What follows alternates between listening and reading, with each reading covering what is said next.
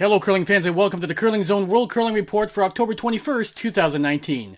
Elena Stern and her team from Switzerland continued their strong play early this season, winning the 2019 Canad Inns Women's Classic in Portage la Prairie by defeating their countrywomen Team Tirinzoni in the semifinal and then defeating Team Homan 7-6 in the final, scoring two points in the eighth to tie the game and stealing the win in the extra. Both teams will now head to North Bay, Ontario for the season's first Grand Slam, the Canadian Beef Masters.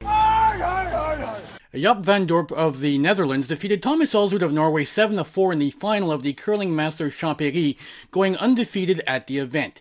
It was an important victory for the Dutch team, who had failed to qualify for the playoffs in their five previous events on the World Curling Tour this season. This victory should give Team Van Dorp confidence as they prepare for the Tier 2 event at the Tour Challenge and the European Championships next month. Both Krista McCarville and Julie Tippin made their season debuts at the Stroud Sleeman Cashspiel on the weekend.